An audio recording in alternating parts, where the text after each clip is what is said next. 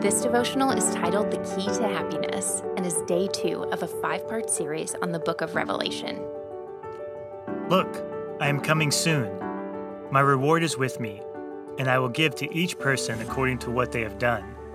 I am the Alpha and the Omega, the first and the last, the beginning and the end.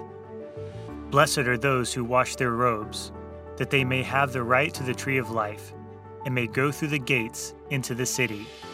Revelation 22 12 through 14. The simple message of Revelation is this to be a faithful witness no matter our circumstances and not fear any sort of death, including rejection. If we do that, He will reward us beyond our imagination.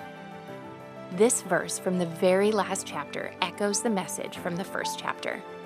Many difficulties lie ahead, ranging from severe persecution to the siren song of great riches. But no matter how crazy events on earth get, and no matter what we are tempted to rely upon, God is still on his throne.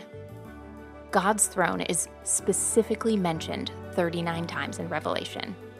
The message is clear nothing happens on earth that he did not authorize. No matter how crazy events on earth become, he is still in charge. No circumstances occur without his permission. This encourages us to keep being faithful and courageous witnesses because we can trust that history is still in His hands. Accordingly, no matter the circumstance in which we find ourselves, we can still be blessed. No events can stand in our way. We have the unilateral choice to gain blessing. Only we can stop ourselves.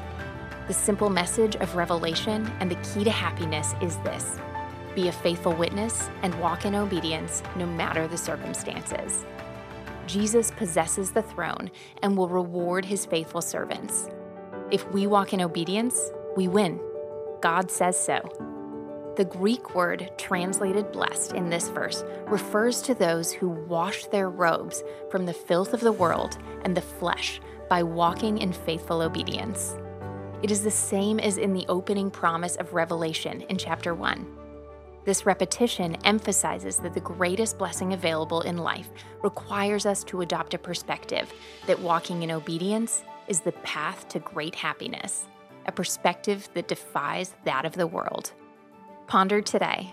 The only thing that can keep you from God's blessing are your own choices.